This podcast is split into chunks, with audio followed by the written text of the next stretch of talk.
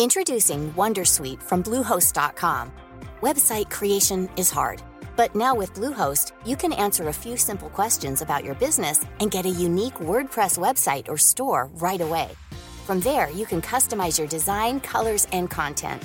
And Bluehost automatically helps you get found in search engines like Google and Bing. From step-by-step guidance to suggested plugins, Bluehost makes WordPress wonderful for everyone. Go to bluehost.com/wondersuite.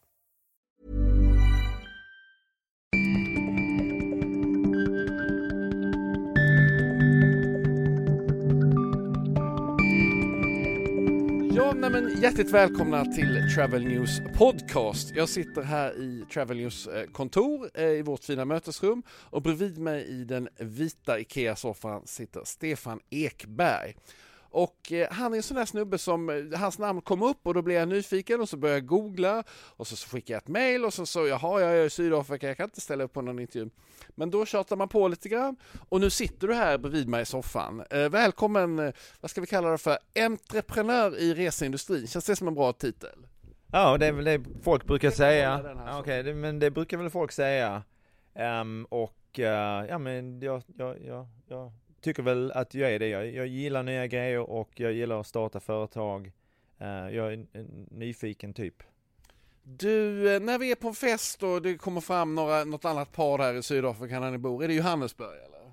Cape Town. Eh, Cape Town, förlåt, Cape Town naturligtvis, Kapstaden. Då säger du, hej jag är Stefan Ekberg. Och eh, jag är din från- roll i systemet. Min roll i systemet är, jag brukar alltid, jag brukar alltid först säga att jag är gift och att jag har fyra barn, för det är väl kanske det som jag är mest stolt över. Och sen så brukar jag då säga att eh, efter, om jag då är i Sydafrika så brukar jag säga då att eh, jag driver ett företag som heter Travel Start eftersom alla vet vad det är där nere. Då behöver inte jag förklara mer än så. Men om, om någon frågar vad jag gör och inte känner till någonting så säger jag att um, jag är företagare och um, pysslar med resor och säljer på internet och försöker hitta var framtiden ligger. Du, jag tänkte vi, vi kommer tillbaka till det här, utan vi börjar liksom lite från början här. Alla som hör det här hör ju att du har, kommer från samma vackra del av världen som Ja. jag, nämligen Skåne. Ja. Eh, Berätta, hur började det i Skåne?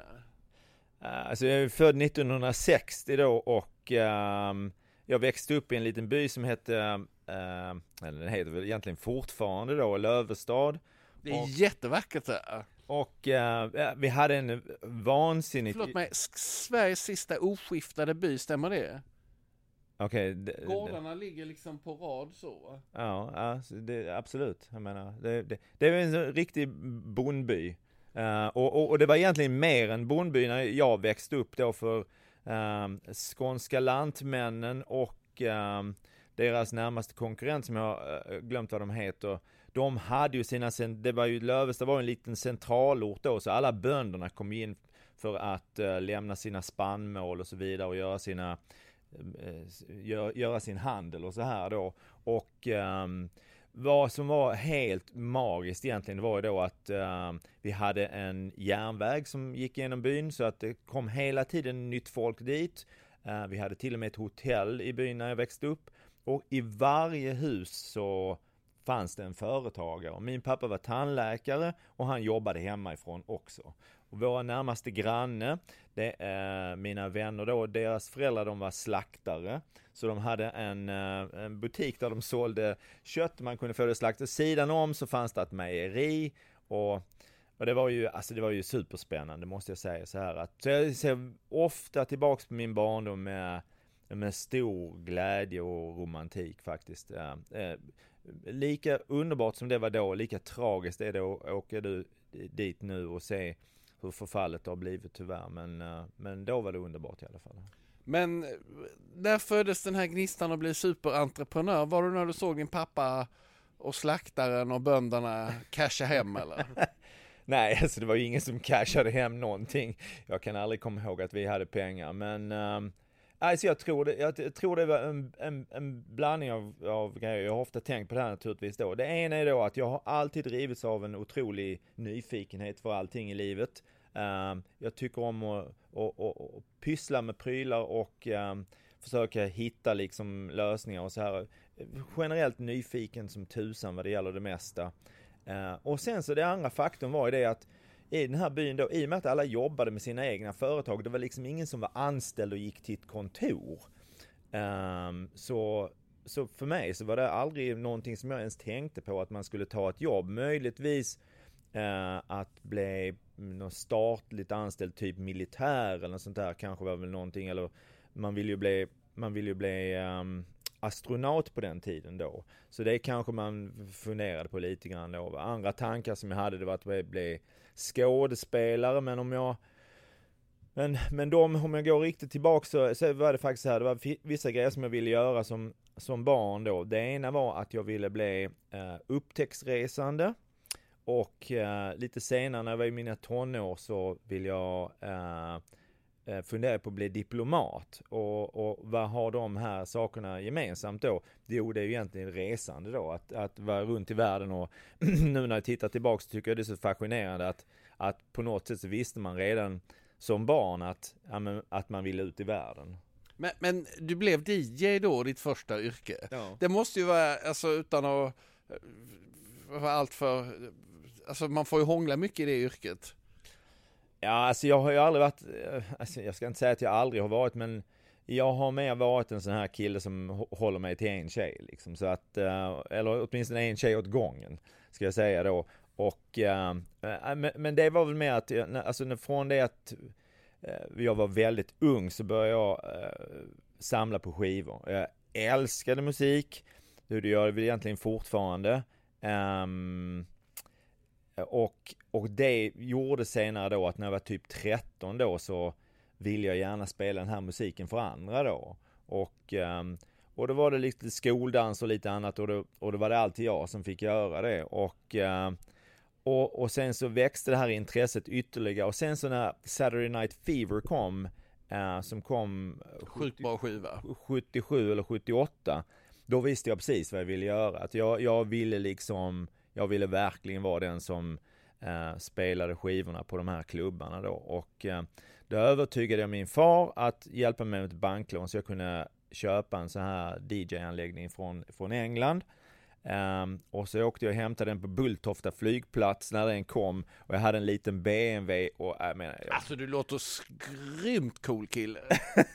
och jag så hade en liten BMW då som hade kostat 1500 kronor och så, så, så packade in alla grejerna i den här bilen. Alltså jag fattar än idag inte hur jag lyckades få in allting i bilen då men men det gick, men alla dörrarna fick vara öppna och bagageluckan och så vidare också då va. Men jag fick ju hem det här schabraket till slut då och då började jag spela på skor, stora skoldanser då och eh, den första stora spelningen jag hade fick jag 1500 kronor betalt i tio och uh, och uh, Ja, det låter jättebra. Nej, det var, det var magiskt kan jag säga då va. Och sen, um, och sen fortsatte jag då göra det ett tag, men sen flyttade jag in till Malmö och um, där fanns det ju klubbar då. Och det fanns en väldigt het klubb på den tiden. Trocadero. Som hette Trocadero. Tänk att jag kunde och, och, och uh, där... Var du och Lasse Hector? Uh, precis, där blev jag då resident och uh, det satte ju då igång en ny era i mitt liv då. Och sen så jobbade jag på olika klubbar då, framförallt i Malmö och Lund, fram till 88. Ja. Du, men då har jag fått upplysningen här då att du 1982 började på eh, Nyman och Schultz. Vad var det för något? Jo, det, det var ju så här att jag hade ju en uh, flickvän på den tiden och uh, hennes mamma tyckte inte det här var så trevligt att jag att jag var DJ. Nej. Och det var kanske inte så mycket Samma jag... fördomar som jag säkert. Och, och, och, och, och det var ju, och, det var ju inte bara det utan att jag, jag var ju då DJ på en, på en bögklubb då. och hur skulle hon förklara det då för hennes väninnor och jag menar, alltså, ärligt talat, jag, jag, jag förstod att hon tyckte det här var jobbigt och pinsamt. Men så hon tyckte ju då att, ja men, det var ju lite gnabbande om det då, så tänkte jag, ja men jag får gå och se om jag kan hitta något jobb då. Och, um, och um, då, då i alla fall så um, gick jag till Arbetsförmedlingen och uh, då, då, då, sa de vi har ett beredskap, vi har olika beredskapsjobb här då och uh, här finns ett jobb på Nyman och Schultz så det enda kravet är att du ska vara man och eh, du ska ha körkort. Så tänkte jag, men det klarar jag i alla fall av då. Och då gick jag på den här intervjun. Och eh, det var en underbar man som hette Gacki Paulsson.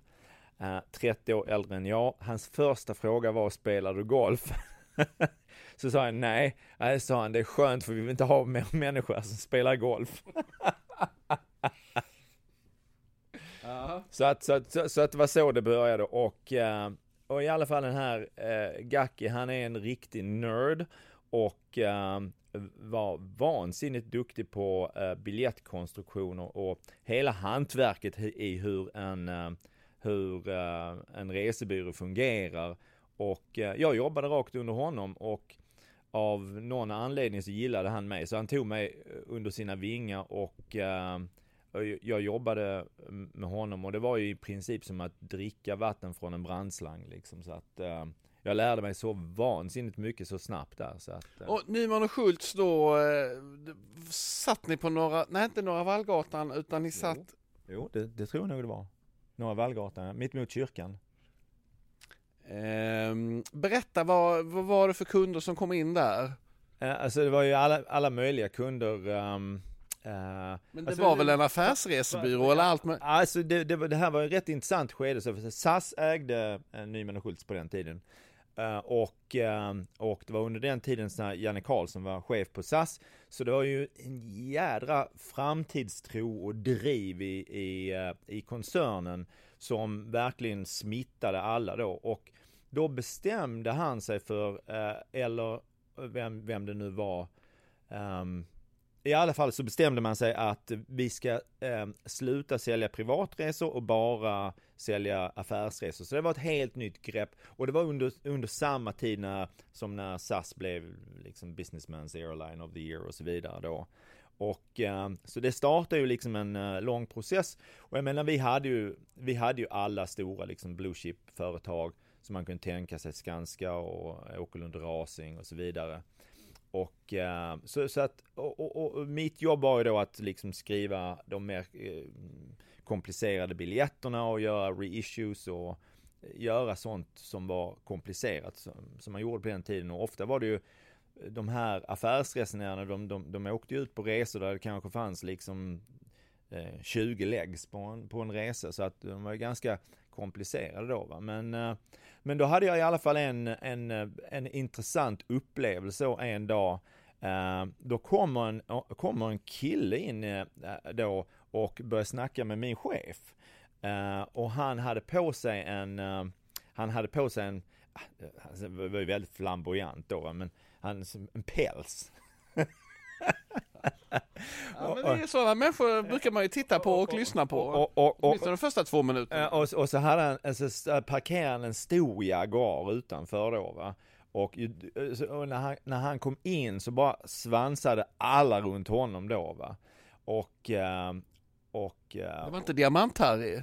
Nej, jag, jag, jag, jag kommer inte ihåg vem, vem det här var va. Men, men han var ju väldigt flamboyant, det kan jag säga. Men, men i alla fall, och, och, och, när han var klar, jag, jag, jag, fick fixa med hans biljetter.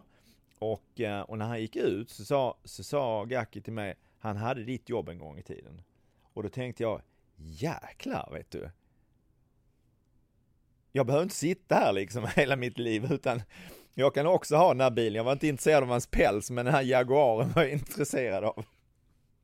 Så att, så, så att det, det var ett sånt här frö eh, som såddes in i mitt liv som tänkte, okej, okay, jag kan faktiskt ta kontroll över det här själv. Um, och uh, jag menar på den tiden, jag menar jag tjänar 4000 i månaden på, på Nyman och Schultz och på kvällarna då um, så spelar jag som DJ och jag menar jag, jag, jag tjänar ju typ uh, på den tiden, inte så mycket då i, i början men man kan tjäna 500 per kväll och, uh, eller kanske 700. Det var i alla fall, jag kommer ihåg att pengarna jag tjänade på Nyman och Schultz, det var mina kaffepengar.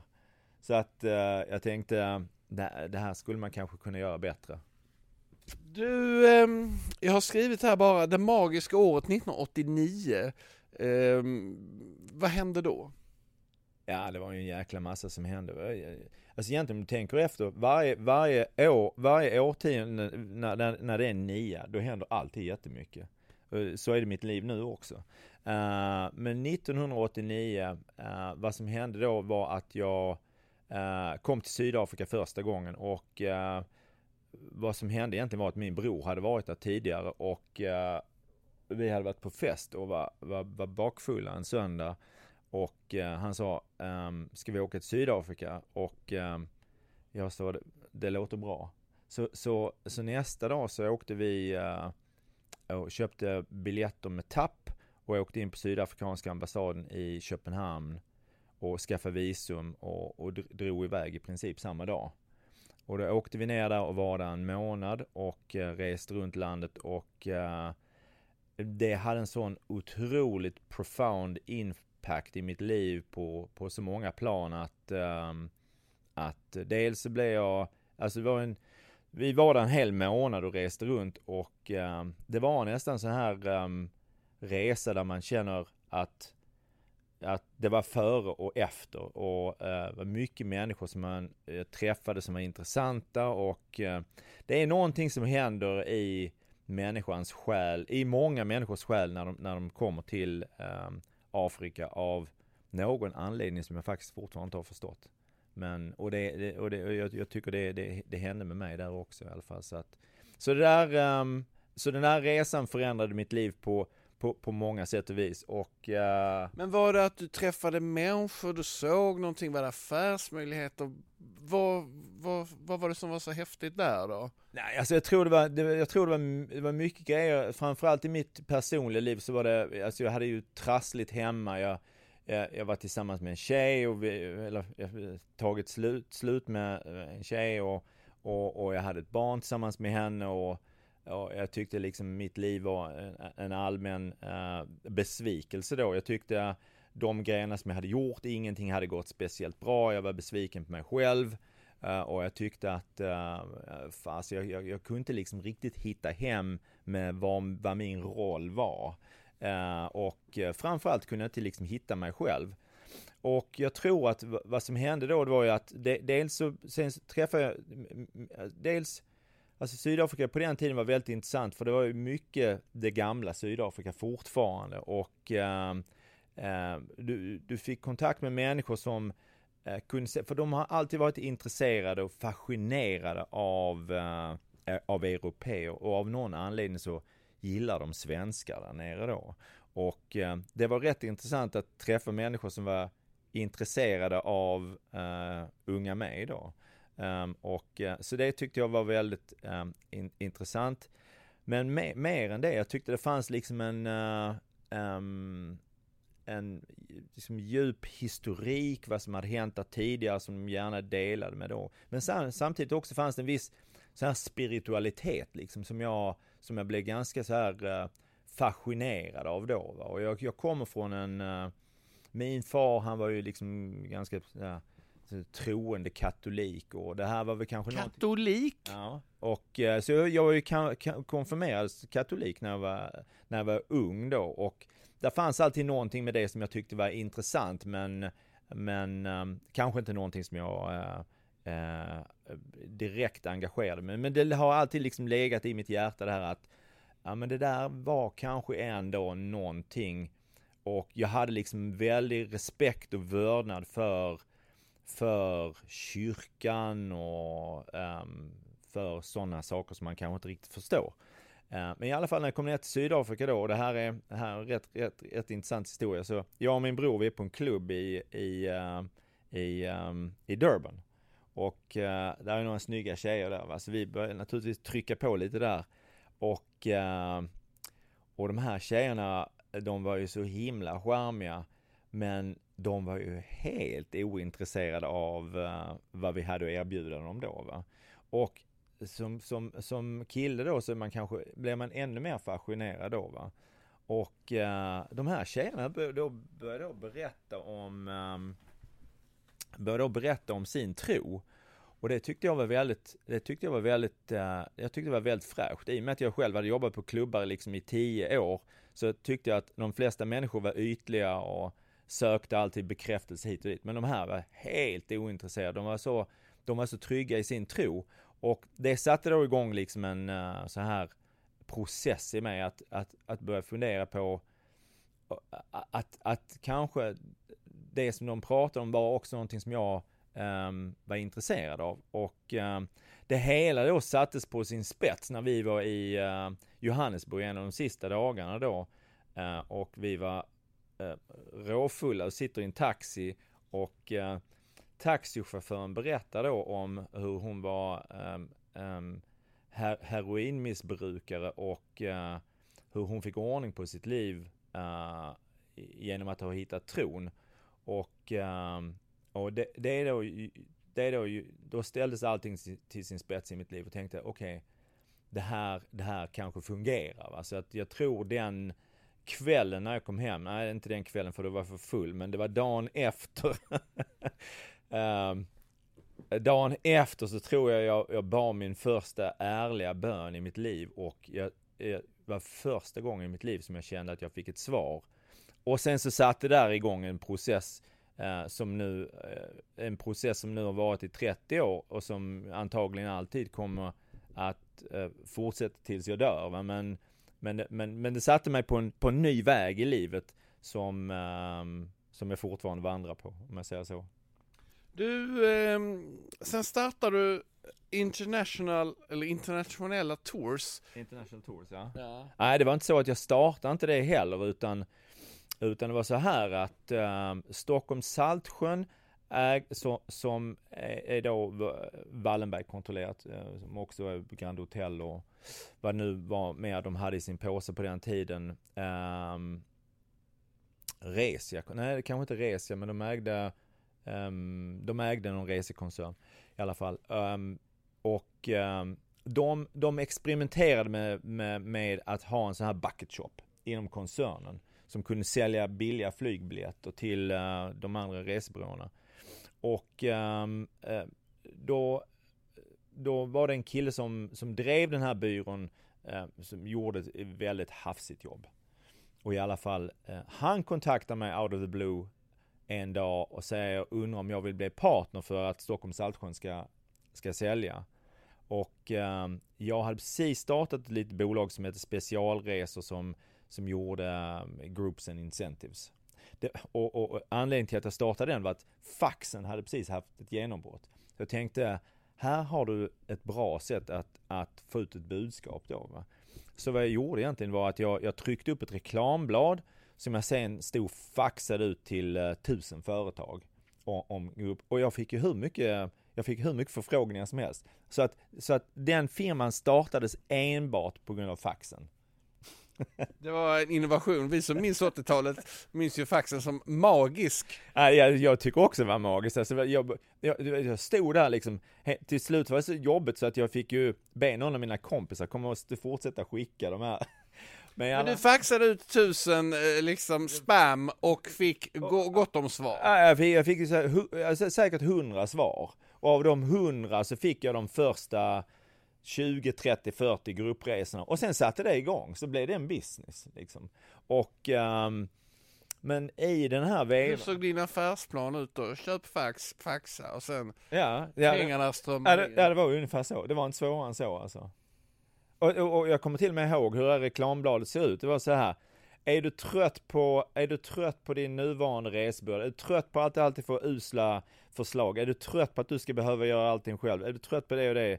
Och sen så menar jag då att vi skulle fixa, vi var svaret på alla deras eh, böner då och eh, det var vi ju naturligtvis inte va, men ehm, Eh, men eh, vi gjorde ett hyfsat jobb i alla, fall. Så att vi fick ju in, så, jag, jag så min, min, min, business kom igång, alltså med en gång. Alltså det tog ju en dag, sen så var det igång. eh, och, sen, och sen efter den här faxkampanjen så kommer då International Tours. Ja, alltså då kommer de till mig och, uh, och så vill de... Då är du redan lite småhet alltså. Ja, det vet jag. Det är kanske viss överdrift, men jag hade gått så långt i alla fall så att jag hade haft mod nog att skaffa mitt första kontor. Och... Uh, Var låg det då? Kärleksgatan. Oh, vilken fin gata! Ja, yeah, I know. I love it. Men i alla fall, um, och... Uh, Josef blev erbjuden att bli partner där då och, ehm, och eh, då ska vi förhandla med eh, Vinge och um, Stockholm Saltsjön och de ville sälja det för det eh, dyra priset av 100 000 kronor och jag hade ju inte 100 000 kronor men jag lyckades övertala dem att, att, um, att låta mig betala av det på ett år. Och uh, jag köpte rätt snabbt ut min partner också för han, han gjorde ju aldrig någonting. Och det var ju en soppa av Guds nåde, den här firman. Um, och uh, jag anställde en ekonomi, så det var ju bara jag och sen så anställde jag en tjej som kunde sköta ekonomin och administrationen. Och uh, rätt snabbt så såg jag då att, uh, att, da, da, att det fanns ett avtal med British Airways. Och tänkte där skulle vi kunna göra någonting av. Så jag, så jag, jag, tog, jag tryckte upp en ganska snygg um, eh, broschyr, inte broschyr, men en prislista med alla priserna som vi hade med British Airways. Och sen så tog jag reda på vem de 40 bästa resesäljarna i Sverige var. Och så skickade jag ett personligt brev till de här 40 bästa resesäljarna och sa att det här är en konfidentiell prislista. Jag skulle vara tacksam om du inte visar den för någon annan. Men de här priserna kan vi erbjuda bara till dig då. Va? Och sen pang smällde det igång. Och International Tours blev på, på väldigt kort tid det största eh, Eh, consolidatorn eh, i Sverige. Vi blev den största återförsäljningen av flygbiljetter för British Airways i Skandinavien. Eh, och sen så spillde det naturligtvis över på Air France och andra, andra bolag också då.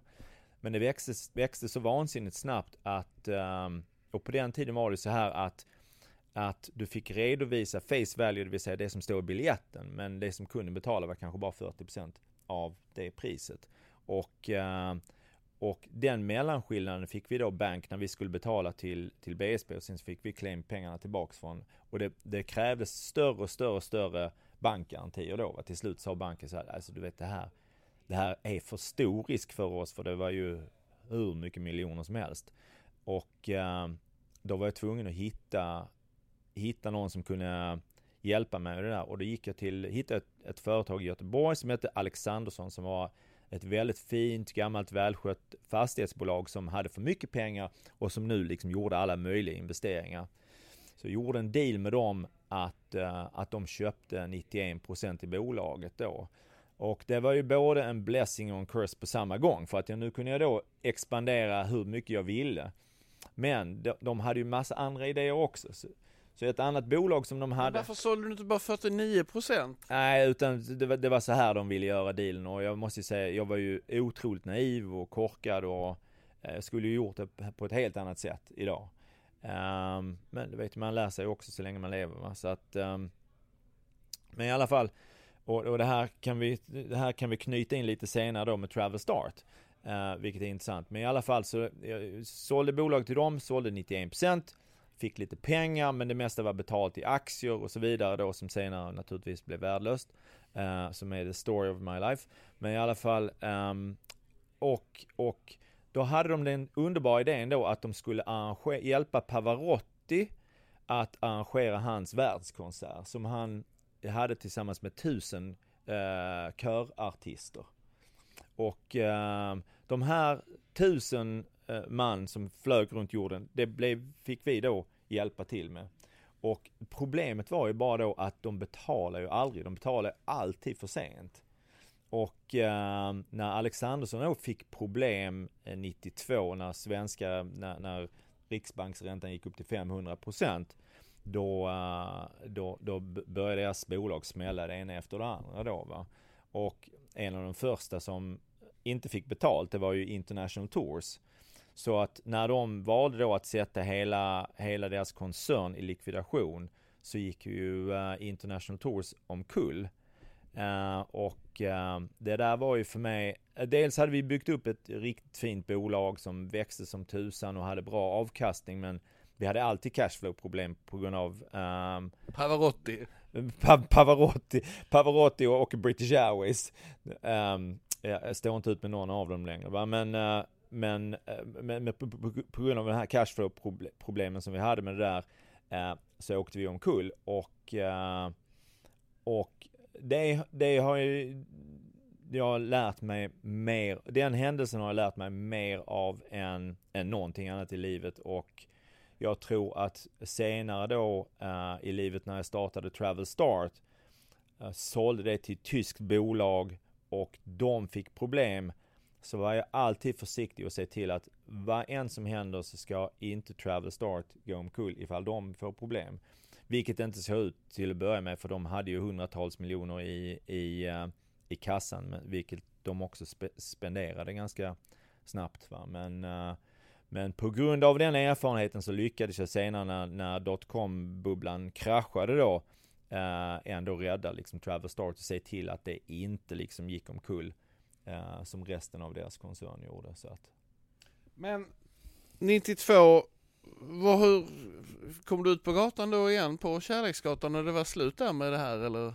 Nej, alltså uh, vi hade ju faktiskt flyttat därifrån. Uh, då, då, då satt vi på Södertull i Malmö och uh, ja, alltså vi, vi bounced back ganska snabbt. För jag menar, vi hade en sidobusiness i, uh, i International Tour som sålde flyg till Iran. Och uh, med en av mina kollegor där då så startade vi snabbt upp en, uh, snabbt upp en ny firma som, um, som, som i princip fokuserar på Iran och resor till södra Afrika. Du, eh, bara för att vi ska komma ihåg, vad kostade en flygbiljett till New York eh, back in the days? Du, om vi går, om vi går riktigt tillbaka så kommer jag ihåg när, eh, när jag jobbade på Nyman och Schultz eh, 82. Då hade SAS en specialpriskampanj eh, till New York och det var ruggigt billigt, 4500 kronor då. Eh, så du kan ju tänka dig hur, alltså 4500 det var, det var i princip vad jag hade i månadslön då. Så man kan säga för en ung tjänsteman, du vet, en månadslön eh, brutto. så att jag vet inte vad en, jag vet inte vad, en, vad, vad det är motsvarigheten då, kanske 25 000 eller något sånt här. Så att, så att, uh, så det var motsvarigheten då, att uh, en flygbiljett till New York 25 000 när det är billigt. När du, eh, vad heter det, satte igång med de här British Airways-biljetterna, då fick ni ner, ni fick 40-60% rabatt då. Mm. Var fanns den kapaciteten någonstans, förstår du frågan? Var det fullt, var det liksom, hade du massa stolar som bara var över i planen eller? Nej, alltså det är inte riktigt så det fungerar utan eh, alltså tyvärr är det på, på den tiden så hade man ju eh, uh, sådana här bilateral agreements och, och vad, vad, vad en flygbiljett skulle kosta. Och det var det som, det var det som flygbolagen höll sig till. Man, man, man ändrade priser två gånger om året. Då skulle du tänka idag, idag ändrar man priser liksom två gånger i minuten. Uh, så det är väl ungefär så, så, så snabbt eh, det, det, har, eh, så, så, mycket det har förändrats. Men, men och, och då höll man sig till de här avtalen då. Det, problemen var ju bara att de här priserna var ju rent för höga.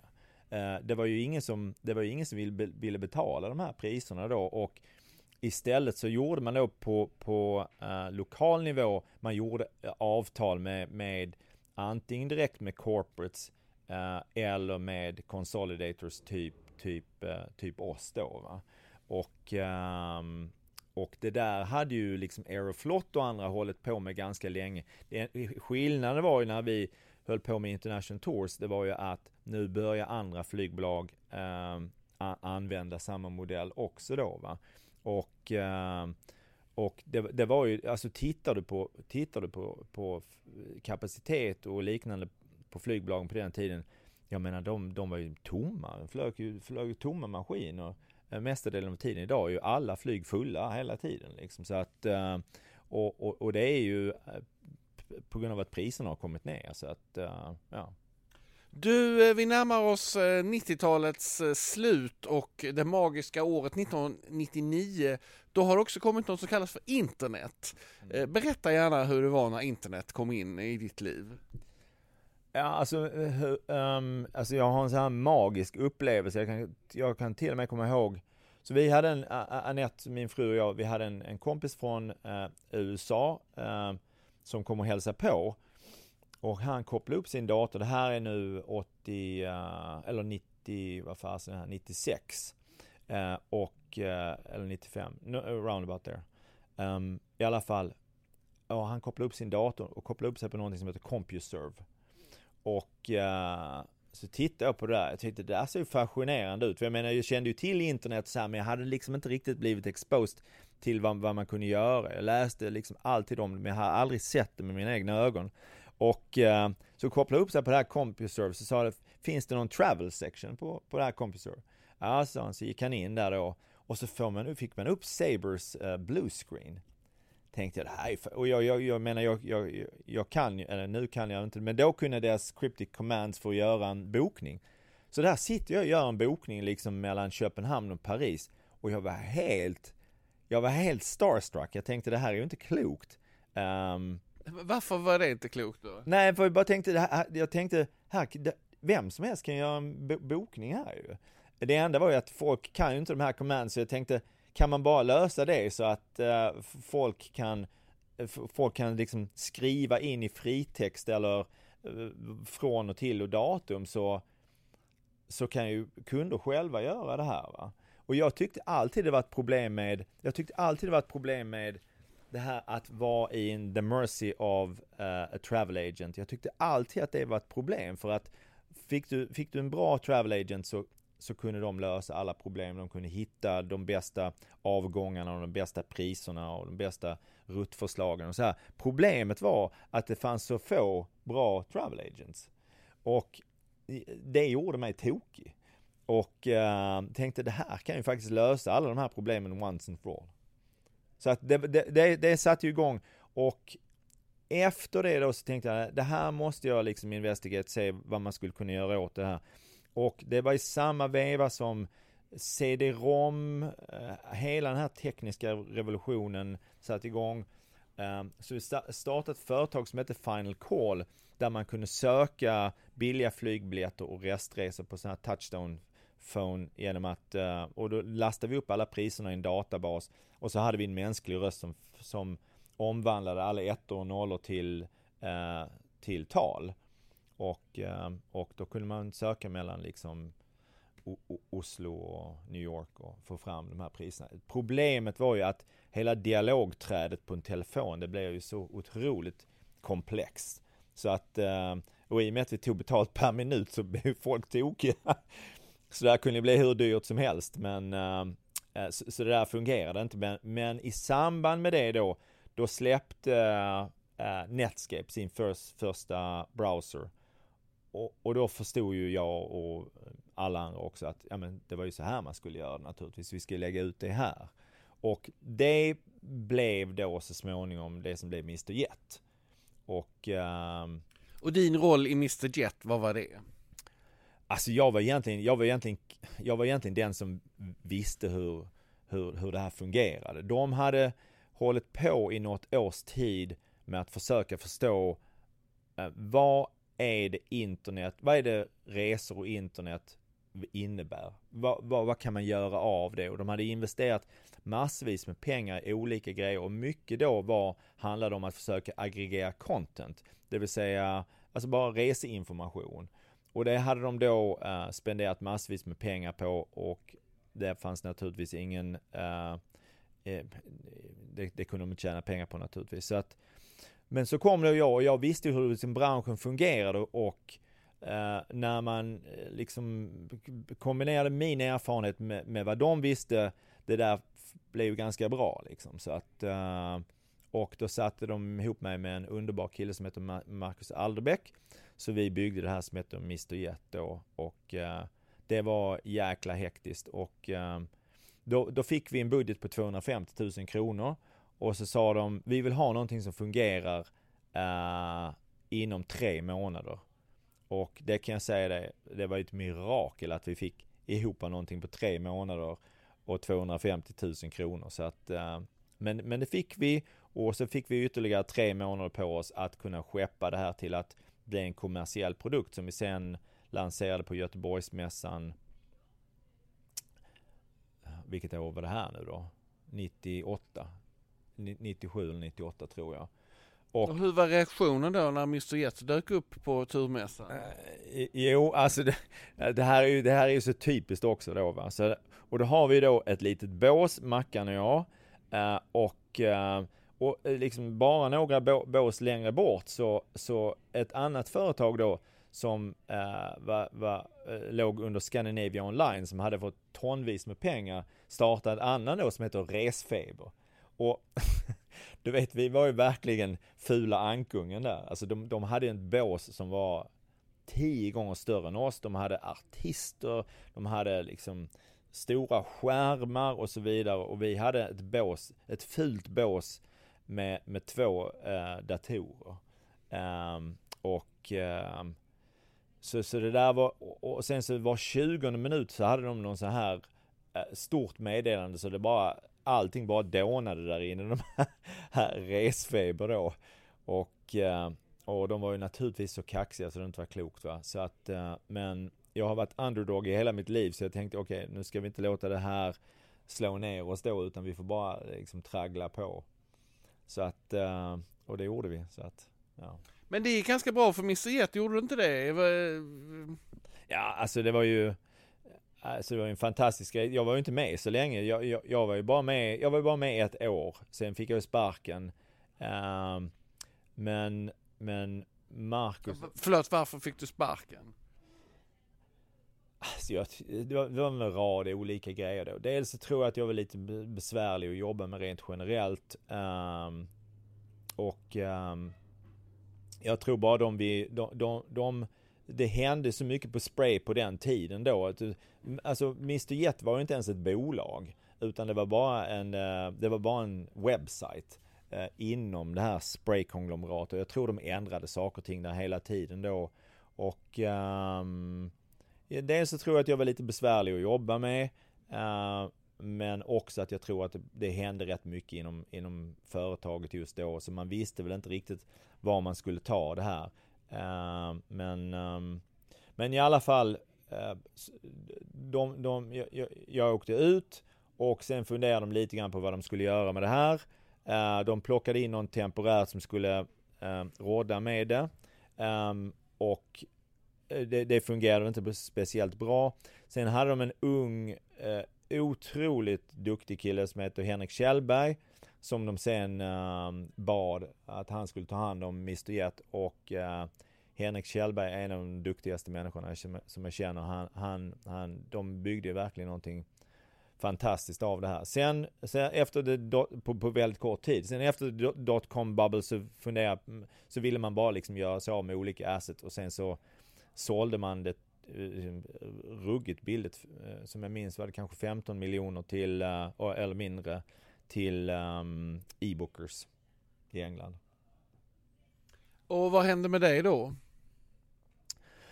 Då hade jag, då, då hade jag ju, då startade jag ju Travel Start uh, i, i sam, samband med det här då uh, när jag åkte ut och uh, pysslade med det här ett tag för att se hur, hur vi skulle kunna bygga det här och, och så, så lanserade vi då Travel Start eh, 99. Och hur gick det? Ja, alltså det var ju, det var ju otroligt besvärligt. Um, dels hade vi ju nästan inga pengar alls och um, men, uh, men jag, jag trodde ju mycket på uh, kraften i kommunikationen. Och uh, så så vi sa, okej, okay, men vad, vad, vad är vårt första mål här? Okej, okay, vi måste slå Mr Jet. det, det, var, det, var ju vårt, det var ju vårt enda mål och, um, och uh, uh, då tog jag in en ung handelsstudent som heter Alex, Alex Molvin. Um, och Alex då han tyckte att, att om du vill få bre, bra och bred uh, publicitet så, uh, så ska du göra en rapport. Och han sa, du ska inte tänka så mycket på um, du ska inte tänka så mycket på Sverige utan du ska nog tänka på Skandinavien och du ska inte tänka så mycket på att marknadsföra dig här utan du ska marknadsföra dig över hela världen. Alright, gott. Så, så vi anställde en, en handelsstudent som hjälpte oss att sätta ihop en uh, rapport över hur det skandinaviska online travel landscape såg ut. Och sen så la vi ut den och sen så marknads... Och så, så skrev jag då på massa sådana här eh, um, BB, kanske inte BBS för det var ju lite senare, men olika sådana här uh, forum då där, um, där um, Travel Technologies, där de hängde. Att nu är den första rapporten ute om uh, det skandinaviska online travel landscape uh, on what's happening here and it's really great. Och i alla fall, då fick vi massvis med folk som, som lastade ner den här rapporten. Naturligtvis var den gratis. Och i den vevan då så um, blev jag kontaktad av ett tyskt företag som så gärna ville köpa oss för att naturligtvis hade jag varit lite ful och tyckte då att Travel Start var ju det finaste företaget. I rapporten? I rapporten då. och um, och uh, så, så kontaktade de oss och då hade de precis rest pengar från Goldman Sachs och Deutsche Telekom och hade mycket pengar och då ville de köpa oss och då köp, köpte de oss. Så att i princip från start till sålde, det tog inte mycket mer än nio månader. Så att, ja. Okej, okay, eh, vad hände sen då? Sen blev jag då affärsutvecklingschef i det här tyska bolaget och uh, så Var är du bosatt nu i Berlin eller? Var? Nej, jag är bosatt fortfarande i Helsingborg då. och um, uh, så jag fick pendla ner till Frankfurt och uh, vår... Det låter som en härlig bilresa. Uh, ja, det var förfärligt faktiskt. Men, men um, men, men, så, men så det svenska bolaget fick då mängder med pengar för att um, Eh, för att expandera här då, så vi anställde ett jätteteam då som inte som inte hade någonting att göra egentligen. Va? Så vi gick ju då från 5, 6, 7 personer upp till eh, 40 eh, på, på, på väldigt kort tid. Och, och samtidigt så var jag då upptagen med att starta upp business i Brasilien, i New York, på västkusten, i Singapore, i Sydafrika och så vidare. Så det var vad jag höll på med ett tag då. Eh, och jag skulle titta på företag som vi skulle förvärva eh, och så vidare och så vidare. Och ehm, i, i början på 2001 när ehm, alltså dotcom-kraschen hände ju, liksom började ju hända där i början, första kvartalet 2000 redan. Och, eh, och de här killarna hade pengar kvar till 2001 och sen så gick de omkull. Ja. Och vad hände med dig då? då? Ja, då, då hade jag ju liksom, som jag sa tidigare, då hade jag ju gått och förberett mig under rätt lång tid. Och vad är det värsta som kan hända här då? Va? Och faktum är hur, hur, hur det, hur det vad, vad, som hände var att, att jag eh, strax efter som jag hade sålt bolaget så, eh, så åkte jag och min fru på en långhelg till Dubai. Eh, och bodde på någon slags ökenresort där. Och ehm, och då hade jag köpt en bok som handlade om eh, en kille som hade eh, kommit på en idé hur man skulle kunna eh, använda internet. Och han hade då um, utvecklat den här grejen och uh, sen sålt den och sen blev i princip alla hans aktier värdelösa. Och det här var typ bara några månader efter vi hade gjort dealen så tänkte jag så här och det var någonting som slog, tog tag i mitt hjärta så tänkte jag okej, okay, det där kan hända mig också. Så I better be careful. Så att, um, och det var precis vad som hände, det var exakt vad som hände. Så att, um, uh, så alla de här aktierna som jag fick, de var ju, blev ju i princip värdelösa. Och, um, men då bestämde jag mig för att nummer ett, företaget ska inte gå i konkurs. Nummer två, vi ska lyckas Uh, och nummer tre, vi ska gå jäkligt, liksom, jäkligt bra för oss och vi ska inte ge upp förrän, förrän, förrän vi har fått det att fungera då va. Och då tittar jag på hela bolaget då. Och då är det så 40 man, okej okay, hur många har vi råd att ha? Vi har råd att ha kvar 6 personer. Okej, okay, vi fick göra oss av med 34 personer.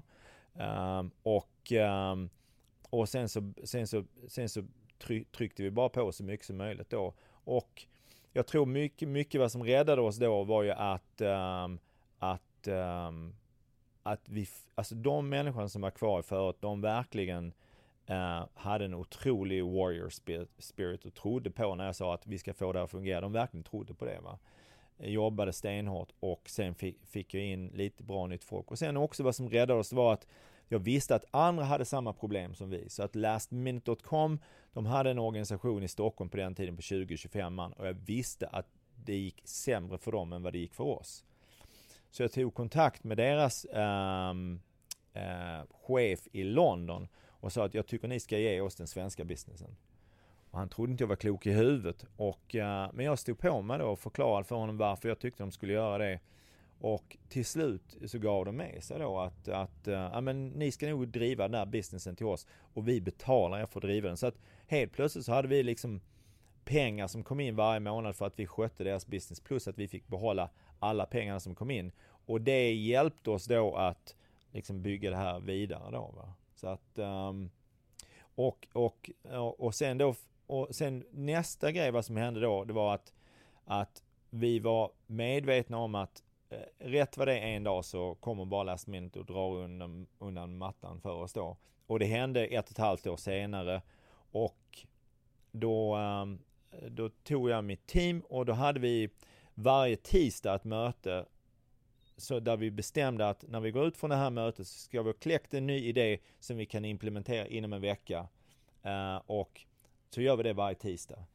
Och det tog oss åtta månader eller något så här. Sen hade vi mer trafik än vad Vingresor hade på sin sajt. Så att det där var, det där var nästan den bästa tiden i mitt liv de, de åren. Och vi betalade tillbaks alla skulderna i bolaget. Det blev skuldfritt. Vi tjänade pengar och det gick jättebra. Say hello to a new era of mental health care. Cerebral is here to help you achieve your mental wellness goals with professional therapy and medication management support. 100% online. You'll experience the all new Cerebral Way, an innovative approach to mental wellness designed around you. You'll get a personalized treatment plan from a therapist, prescriber, or both in a safe and judgment free space. Your cerebral therapist or prescriber will outline a customized plan with clear milestones along the way so you can get to feeling your best. With Cerebral, you're not alone in your mental health journey. We're here to empower you to live a fulfilling life.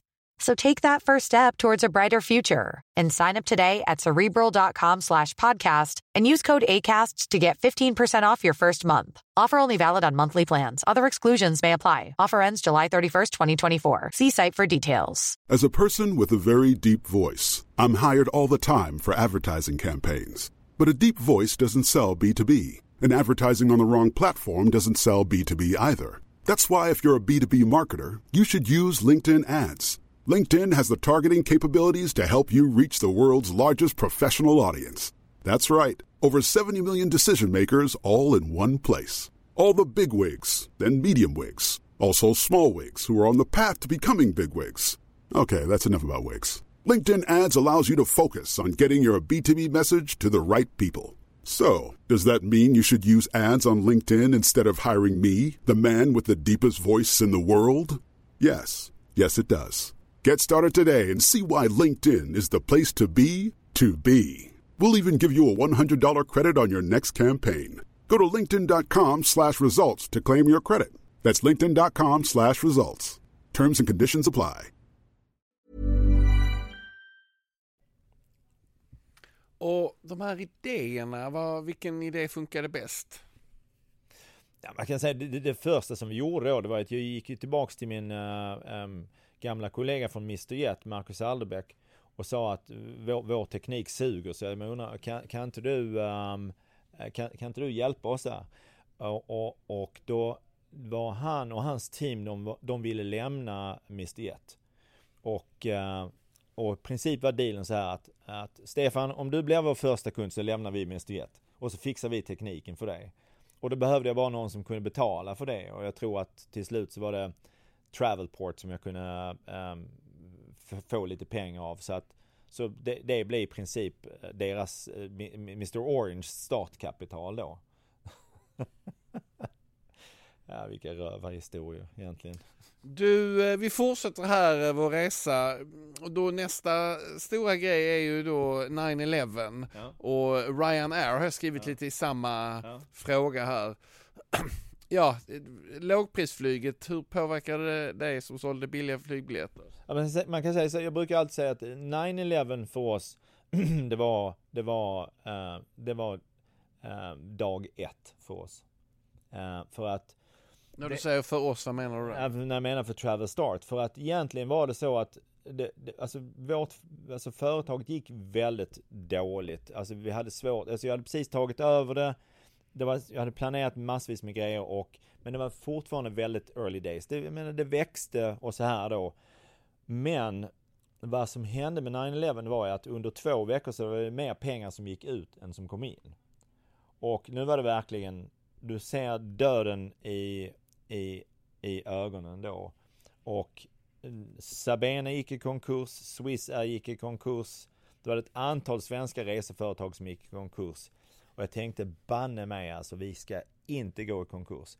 Så vi lyckades ju omförhandla alla våra avtal som vi hade i samband med det här.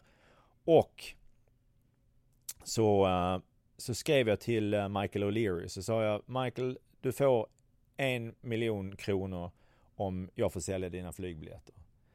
Och eh, Michael O'Leary, he just loved it. Han skrev tillbaks och sa det, det här var ju det här var ett underbart fax. Det var ju fax faktiskt. För jag, jag läste att han läser fax. Det var så han jobbade. Och, um, och, um, men vi kan ju inte göra det här. Och jag använde den här korrespondensen i PR-syfte då. Och det satte då igång, uh, uh, då, då, då, då började vi få lite mer fart på businessen då efter det. Och i samband med, samband med att, uh, samband med 9-11 så var det också så att folk började leta efter billiga alternativ att resa då. Och sen så var Varför satte det igång just då? Nej, nej men alltså, har inte folk alltid letat efter billiga nej, flygbiljetter? Det låter jättekonstigt. Alltså det är ju så här varje lågkonjunktur, varje rejäl lågkonjunktur, då, då, då börjar ju folk leta ännu mer billiga flygbiljetter. Och framförallt är det mycket företag som börjar leta billiga flygbiljetter också då. Man blir mycket mer budget conscious. Och egentligen tittar du på Expedias historia, det var 9-11 som satte igång Expedia också. De fanns tidigare, men det är verkligen started to define them för att helt plötsligt kunde de göra avtal med, med hotell i, i New York till exempel, som tidigare inte ville jobba med dem och det fanns massvis med excess capacity. Så att lågpris är alltid sånt som, som får fart på folk. Och, uh, och, och, så har det alltid varit liksom. Så att, så, att, um, så du kan sälja vad som helst, bara priset är rätt. Även i en lågkonjunktur alltså? Absolut, absolut. Kanske framförallt i en lågkonjunktur för att folk vill resa bort ifrån sin, uh, sitt, sitt elände. Men nu närmar vi oss det läge där vi befinner oss nu, där marginalerna i resebranschen och speciellt flyg är ju lövtunna. Är det bara så kommer det vara för här i framtiden? Eller? Ja, alltså grejen är så, där finns ju inga marginaler i, i, i flyg längre. Så att, och jag tror att där har vi varit duktiga i Sverige då eftersom SAS var det första eh, stora bolag som sl slutade ge eh, commissions till resebyråer då. Och det gjorde de redan eh, 2001 eller eh, 2002 eh, runt omkring där.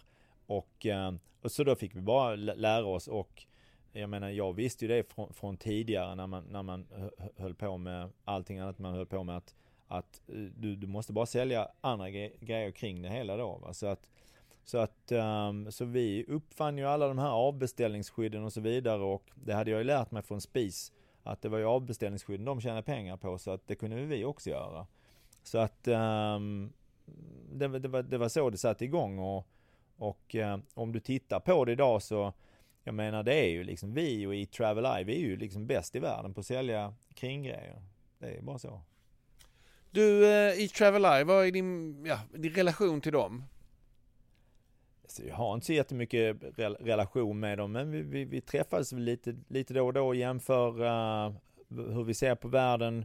Jag tycker de är uh, så vansinnigt duktiga. De har verkligen, um, de har hållit sig till Um, de har hållit sig till en grej och det vill säga att distribuera via metakanaler och de har hållit sig religiöst till det och göra det bättre än någon annan. Så det tycker jag um, det, det, det tycker jag är imponerande. Du, när återvänder du då till Sydafrika och vad gör du där nu? Okej, okay, så vi, vi, vår, vår plan är ju att försöka, um, dels vill vi bli det bästa, eh, st största och bästa reseföretaget i Afrika. Faktum är att by numbers så är vi det redan. Va? Men, um, men um, vad vi vill göra är, vi vill förändra branschen at its core. Vi vill professionalisera den, göra det mycket bättre idag. Vi vill använda teknologi för att kunder liksom ska för att demokratisera resebranschen där. För där, där nere är ju vi mycket efter. Resebyråer är mycket starkare. De tjänar mycket pengar. De lurar kunder uh, och um, um, driver på. Det är en komplicerad process och så vidare. Och det där har vi sagt att det där vill vi bara totalt utmana och det, och det, det har vi gjort um, ganska bra hittills. Så, att, så vi, vi växer organiskt och men vi växer också genom förvärv. Så du köper upp olika aktörer? Eller? Ja, det, det, det, har vi hållit på med några år nu. Så vi har köpt företag inom accommodation-sektorn. Uh, och sen så har vi köpt företag som ger oss access till nya kundgrupper som till exempel corporate travel för att vi ska kunna komma in där. Vi har köpt ett litet bussbolag uh, och så vidare och vi håller på med en rad andra förvärv så att uh, så det är full fart. Du, hur är stämningen? Man eh, läser om Sydafrika och det verkar vara galna ledare och det verkar vara inbördeskrig och det verkar vara jätte, jättejobbigt. Eh, är det det eller? Nej, alltså det är som vanligt, det är som media, för, de förmedlar ju ofta en förvanskad bild av hur, hur verkligheten ser ut liksom. Så att uh, det är ju klart, Sydafrika har mycket kriminalitet. Men kriminaliteten är ju ofta begränsad till uh, townships. Men, men det är ju en annan typ av, eh, en annan typ av miljö än här. Jag brukar säga så här, vad det gäller politik. Politiken i Sydafrika är inte mycket värre än, eh, än vad i södra Europa. Eller i, eh, e, e, eller i, eller i Latinamerika då. Alltså man gillar ju starka ledare i, i de här länderna och, och, det, och, det, och det är det du får. Va? Det är mycket korruption, det, men det är en del av... Men hur är det att göra business om man kommer från eh, Lövesta eh, i, i ett sånt land man ska muta folk? Verkar skitjobbigt. Ja, men vi, vi, vi, vi, alltså vi, vi mutar ju aldrig någon då va, men um, det, är, det är bara ett annat mindset man måste ha. Man måste, alltså det, man, man, man toughen up ganska snabbt när man är i en sån miljö. Man ser ju det här, vet jag, jag, jag trodde mycket på det här med, du vet, platt hierarki och så vidare och att vi är ett gäng och vi gör det här tillsammans. Alltså det där är bra idéer men det, det, det funkar inte riktigt där nere utan utan där, när du, när du är chef där, då ska du, då ska du vara, då ska du verkligen vara chef. Och det har tagit mig många år liksom att verkligen, verkligen uh, komma in i det där. Och, det, och jag måste då ha starka, liksom tuffa människor under mig som liksom leder de andra. För att uh, uh, för att det är liksom bara en helt, alltså det är, det är inte självgående, självmotiverande på samma sätt som det är här. Och, eh, men det måste jag säga att jag blev väldigt stolt över det liksom att när, när jag är ute och pratar med folk och så, här, så ah, alltså, folk tycker som regel att svenskar är väldigt professionella och att de är väldigt confident. Och det tycker jag är väldigt intressant för det har jag aldrig upplevt svenskar på det sättet när jag är i Sverige men internationellt så så, så är det vad folk säger då. Va? Så att um, jag tycker det är intressant. Vad, beskriv, hur är situationen för företaget nu? Vad tjänar ni pengar på? Vart är ni på väg? Så ja, vi tjänar pengar, så, så vi, vi omsätter väl eh, uh, 10 miljarder om året nu och vi tjänar väl kanske 70-80 miljoner om året. Um, bara sätta det lite i kontext så sätter vi ungefär eh, 12 till 14 000 personer varje dag på ett flyg. Uh, vi har 3,5 miljon människor om året som, som bor, uh, som, som bokar ett hotell. Så, så det är ju ganska mycket och sen så har vi x antal hundratusen som åker buss med oss och så vidare då. Vi vill fortsätta att bygga det här eh, ett gäng år till och eh, vi kommer troligtvis, alltså vi har ju investerare idag så att vi kommer troligtvis kanske sätta det här på börsen vid något tillfälle. Eh, eller så kommer det att säljas. Vi får se. Men, men, men planen är nog att vi kommer börsintroducera då. Och då blir det möjligtvis här i Sverige. Så att. Oj, okej. Okay. Mm. Men och vad är, tänker du dig? Du är chef för detta nu och huvudägare. Vad, liksom, vad, hur ser din mindset ut? Alltså jag fyller ju 60 nästa år så jag måste jag vill, vill... Det är ingen ålder säger Donald Trump.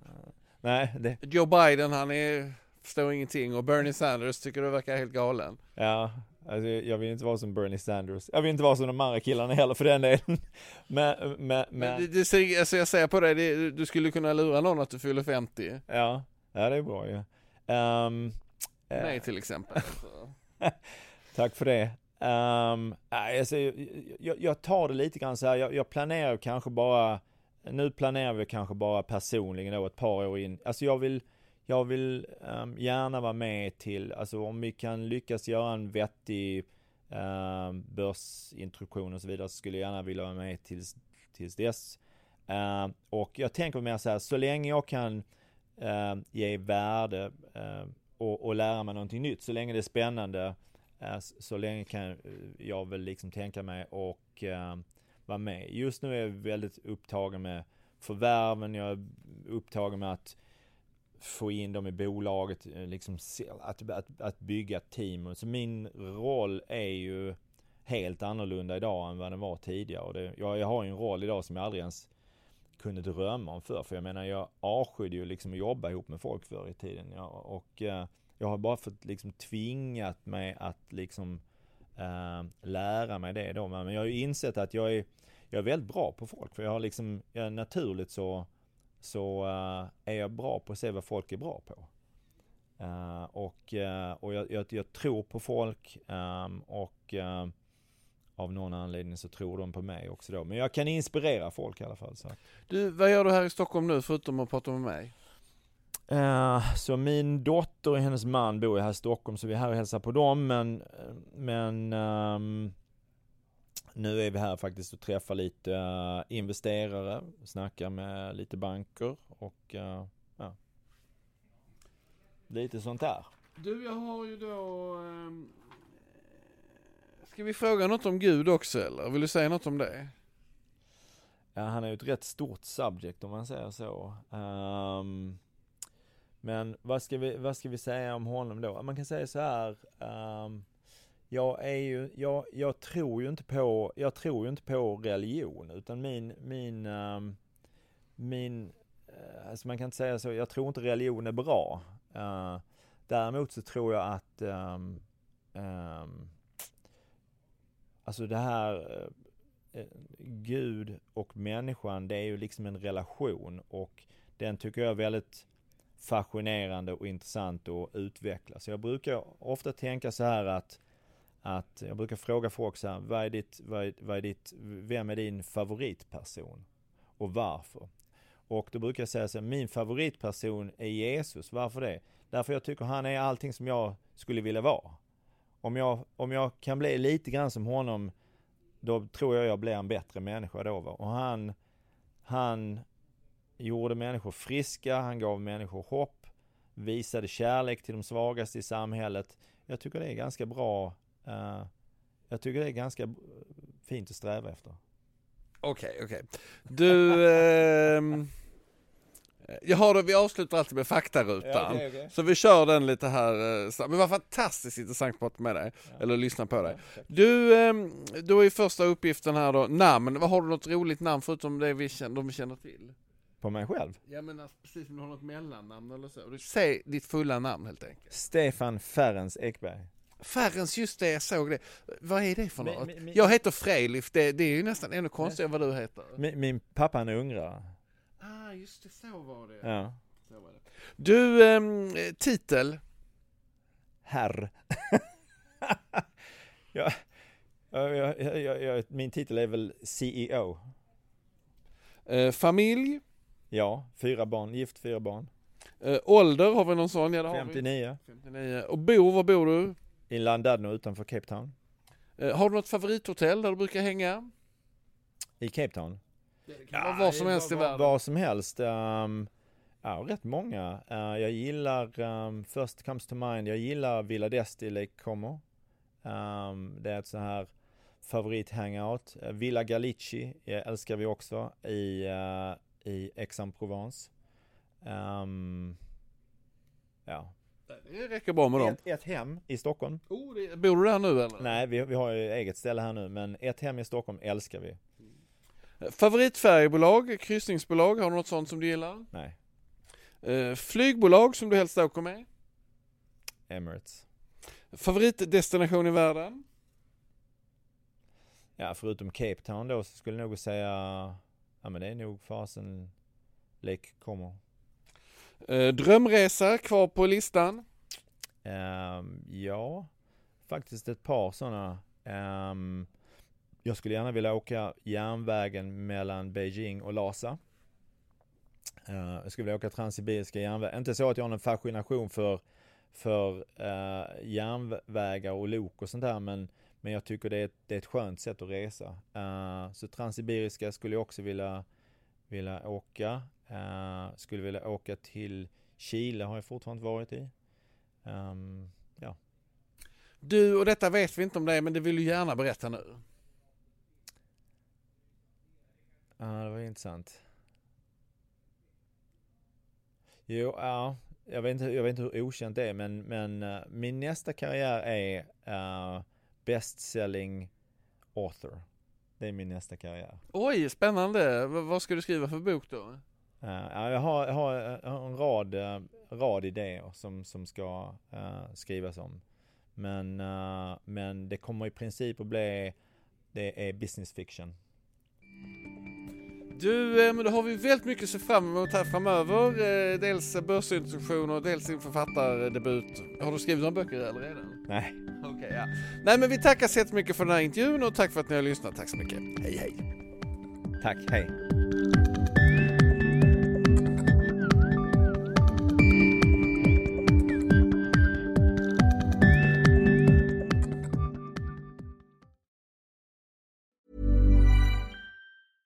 Tired of ads barging into your favorite news podcasts?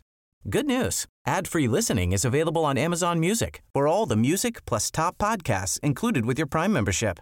Stay up to date on everything newsworthy by downloading the Amazon Music app for free or go to amazon.com slash news ad free. That's amazon.com slash news ad free to catch up on the latest episodes without the ads. Hi, I'm Dory Shafrir, And I'm Kate Spencer. and we are the hosts of Forever 35. And today we're talking about Club Med, the best all inclusive getaway for families. Today, Club Med has nearly 70 resorts worldwide, from beachside resorts in the Caribbean and Mexico to magical locations in the Maldives and Morocco to ski resorts in the mountains from Canada to the Alps. Between their all inclusive family programming, wellness offerings, land and water sports, and their French heritage inspired food and drink offerings, Club Med is the best way to elevate your family getaway, no matter which location you're at. To learn more, visit clubmed.us.